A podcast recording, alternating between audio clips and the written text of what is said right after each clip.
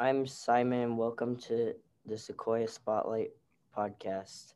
And I'm with Victoria and Angel. In this episode, we'll be reviewing the show Stranger Things and sharing our opinions on it.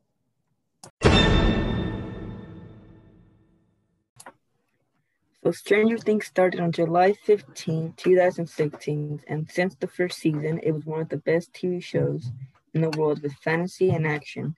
The show stopped on season three, but continued in season four, which we still don't know when it's coming, but people think it's coming in 2021. We're going to rate the seasons and see which one's the best out of all of them.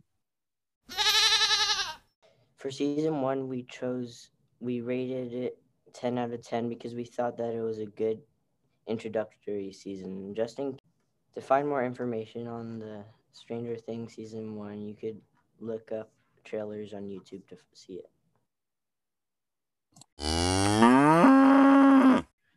On season two, we chose an 8 out of 10 for because we think they did a good job on the backstory.